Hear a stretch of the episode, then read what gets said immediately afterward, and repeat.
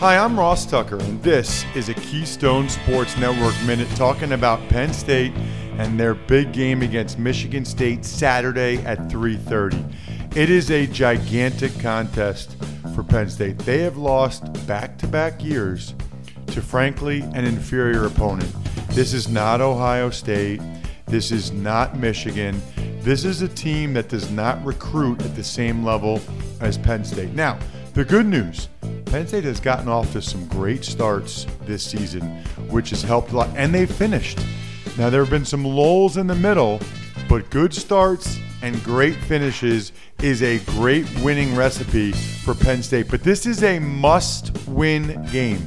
You cannot lose yet again to an inferior opponent. No excuses. Penn State must get it done in East Lansing on Saturday. I'm Ross Tucker. This is a Keystone Sports Network Minute.